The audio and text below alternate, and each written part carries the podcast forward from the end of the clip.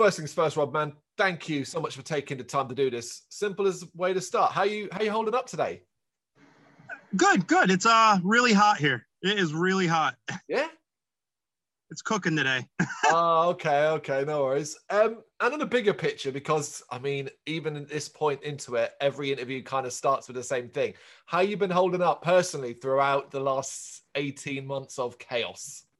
Uh I pretty much was just working and coming home. Um definitely sad and depressed as far as not being able to do what I like to do, which is go out and play shows and tour. And if I'm not playing shows, I'm at them so I'm not even seeing it. So uh, it was definitely hard to to deal with and watch. You know, from a band as small as mine, the big bands like Cannibal Corpse, to, you know, the biggest bands out there, not being able to do anything, it, it was brutal. Do you do you remember your last uh, show that you went and saw? Uh, yeah, I went and seen Vader, Abysmal Dawn, uh, Hideous Divinity, and Vitriol was my last show. And when was that? February. are things um things getting better? Are things beginning to open up where you are? It's yeah, it seems like you know we're turning the corner as far as like opening up and playing shows and all that. Um, uh, you know, I, I said this in another interview the other day. It, it was definitely uh, bizarre to watch all the sports games be able to happen and not the concerts. Yeah, yeah. I mean, and I say that as a pro masker and all that. Like, dude, like I wear my mask, I got vaccinated, all, but it was really hard to watch. Oh, you can have football games and basketball games and soccer games, and then there's no concerts. Oh, I mean, I can completely relate. Literally, yesterday was the European Championships finals. England versus. Are you okay? Are you okay? I'm, I'm not English. I'm Irish. I didn't know if you were rooting or not. um, football's football to me, but uh, yeah, I mean, personally, looking at sixty thousand people in a stadium, and like we can't even get to a, a thousand person live music gig. It, you try not to let it bother you too much, but you, it does. I know exactly what you mean.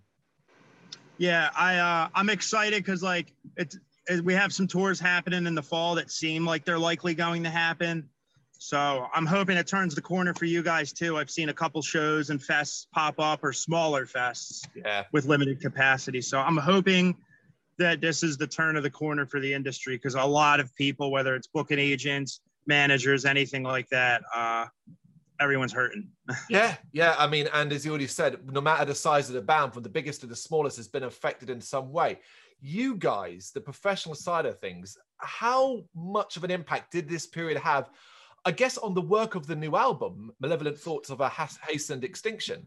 So we had canceled, I think it was four tours we had fall through. So we had a, a merch bill that we kind of aided on, but it gave us time to work and, you know, worry about like personal lives and getting our finances situated. But as far as the writing, I think it was a blessing in disguise because we would have been on tour and doing stuff. And this gave us the time to be like, fine tooth comb, fine tooth comb again on all the songs. It was different for us because I think we only had three songs written oh. prior to the, you know COVID happening, and we only had two or three band practices together with them songs, and the rest of the album was written remotely, just sending each other files and all. So we didn't see each other again till we got in the studio.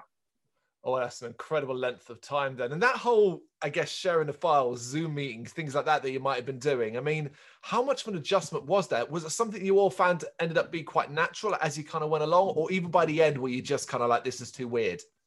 It was definitely both because we've always been, let's write it at practice, let's get together. And like, we'll usually go to uh, rehearsal with like, um, like a skeleton of a song or strings of riffs.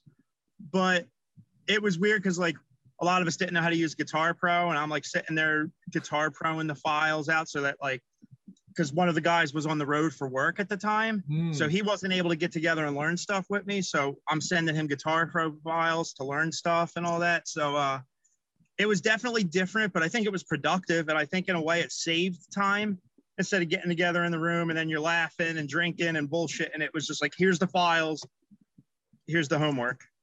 Almost turning it un necessarily so into a really professional environment. Yeah, it was terrible. so that extra time then to perfect basically every little detail of the album, does that make you feel as though this might be a most refined release compared Easily. to say earlier work? easily easily i think there was less just uh us being sporadic or just having like riff salad songs so to speak and stuff like that. And like i think we were able to take our time with like what riffs need to be repeated or hey this bass line could be this instead of that or you know vice versa. Yeah. and uh it just i th- i think it paid off in dividends. Myself that's me. I'm probably wrong. That's really interesting then, because I have to ask, considering you were, that was a forced situation, is there stuff then that you've taken from it? You're thinking, you know what, that worked quite well for us. We might approach it similarly, similarly in the future. I'm sure a lot of this is going to bleed into whatever we do next Mm-hmm. for sure. But I think there's going to be some still getting together and stuff like that as, as time goes on and stuff like that. Well, yeah. I mean, I definitely want to get together now because I haven't seen my buddies hardly ever except for recording. Um, we did a, a live footage set that got recorded for a fest, and uh, the music videos have been the only time we've really seen each other and all been in a room together. yeah, because obviously you, you, you still want to hang out with your friends at the same time. Yeah, yeah, totally, totally. Like I said, I, I don't really see anyone, so like, it's been uh, it's been shitty in that aspect.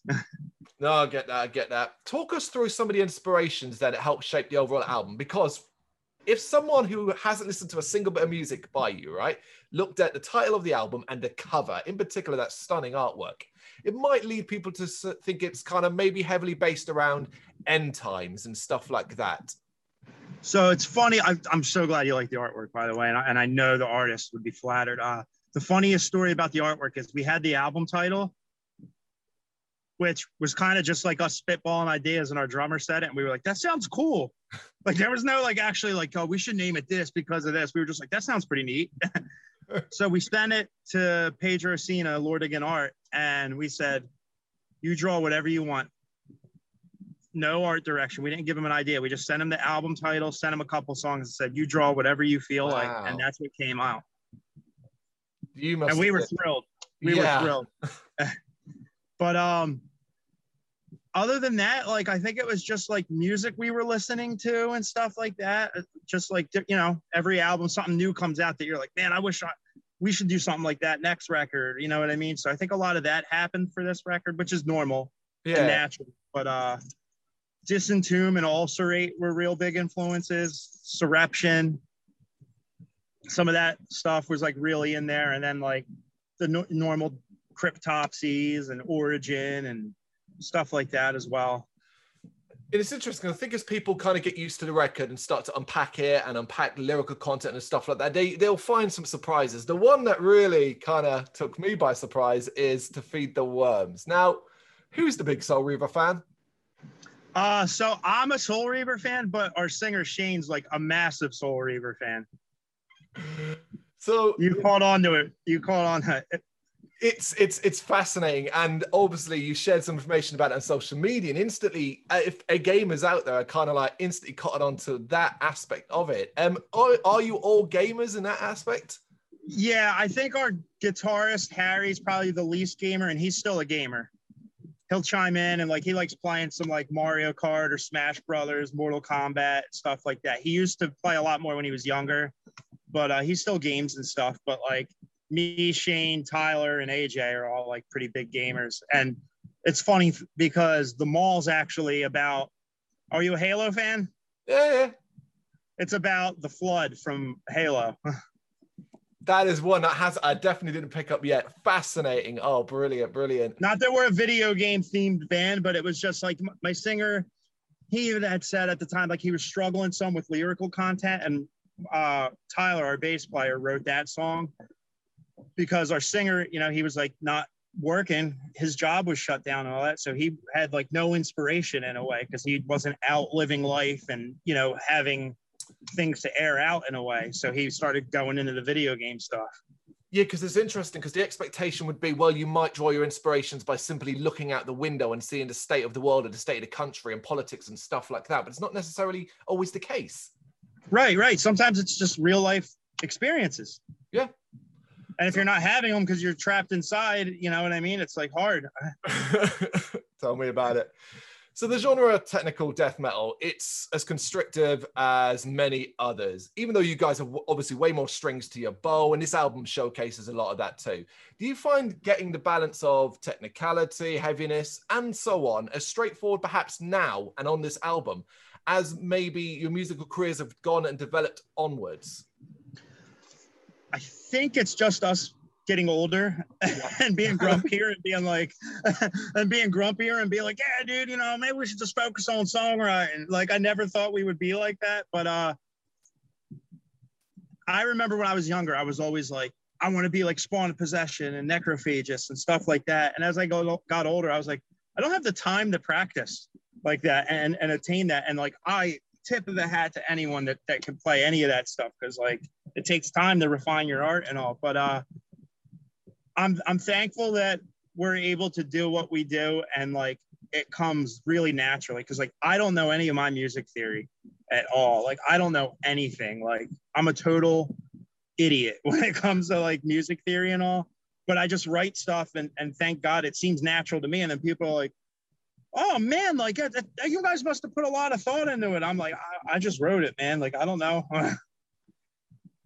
do you? It just happens do you find yourself then kind of looking around at some of your colleagues in other bands that are kind of young in the last decade or so on and doing a similar style of music and uh, taking not necessarily inspiration but prompts and stuff like that, that, like that from the more modern style of it rather than the old school yeah like like i'm really good friends with this band um you might have heard them wormhole and oh, they're yeah. like phenomenal musicians and all that and like they filled in for us before for other members if they couldn't do it and like they're a big influence to me where I'm like, man, like they, because I see myself in a way in them where like they're young and they're really into playing their instruments. And I'm like, I got to find that in myself again at times because they're so hungry and they're always looking for new music and they're so excited. And like, as you get older, you're just like, oh, I like what I like. I ain't to go listen to new stuff. And thank God I still get captivated by death metal so much. But I do find myself being around people where I'm like, man, like I, I want to think like that again or, or like get into that stuff again. Yeah, but it's not something you could potentially force because then it, it, might not come out in the way you want it to, I guess. Right, right.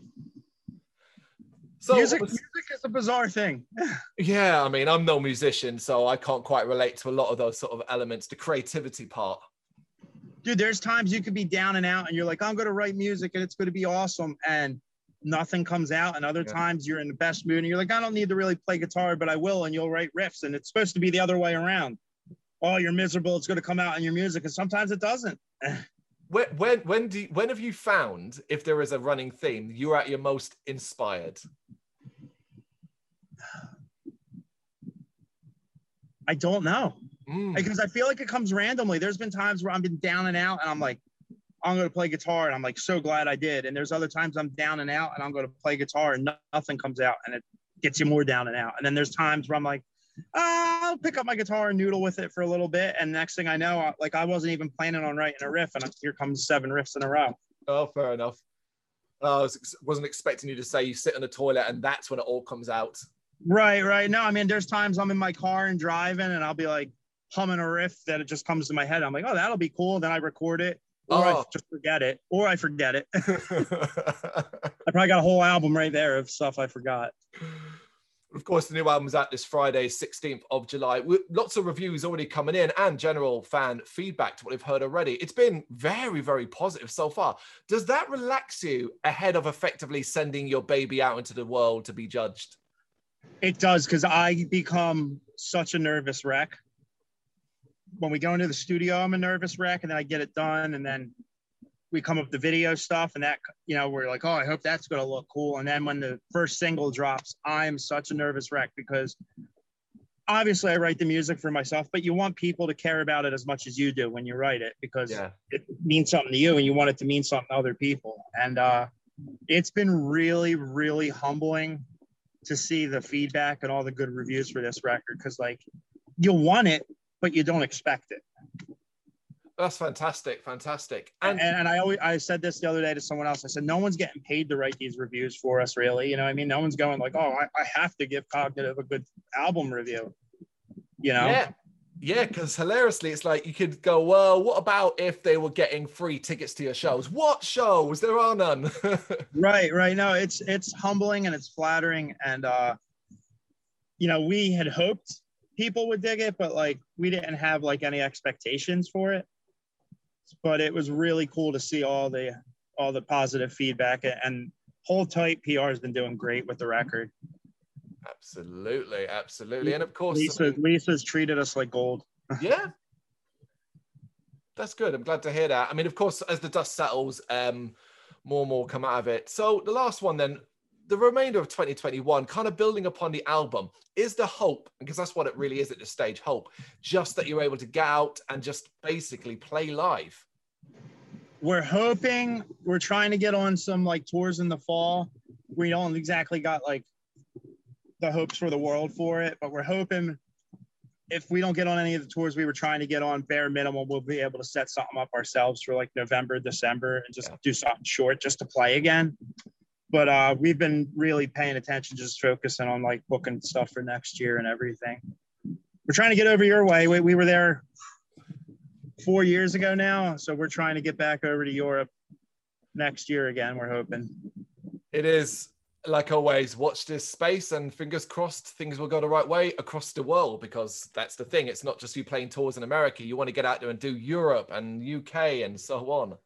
Everything's so different. I mean, my heart goes out to people in Australia right now and New Zealand and all because, like, I'm a huge Psycroptic fan and they're getting ready to go on tour. And, like, it takes because the, the way they handle it over there is if there's a case, an outbreak, that you know, district or county or state or whatever shuts down. And if you're in a touring band, you're getting ready to play there. Now you got to adapt to that, go somewhere yeah. else. And Australia is so massive and distance between cities where it's just like, it's definitely a, a new world out there for the touring bands.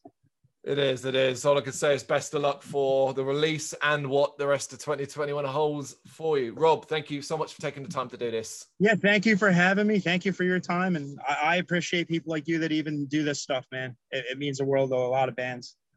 Thank you very much for watching. You can check us out on gbhbl.com as well as on Facebook, Instagram, Twitter, and Tumblr. Go to Patreon to help us out over there. That's patreon.com forward slash GBHBL, as well as Big Cartel, where you can find some of our merchandise. We have a podcast running on SoundCloud and Apple Podcasts. And of course, if you like this video, do us a favour, hit the subscribe button and help the channel grow. Games, horror, and heavy metal. What else is life for?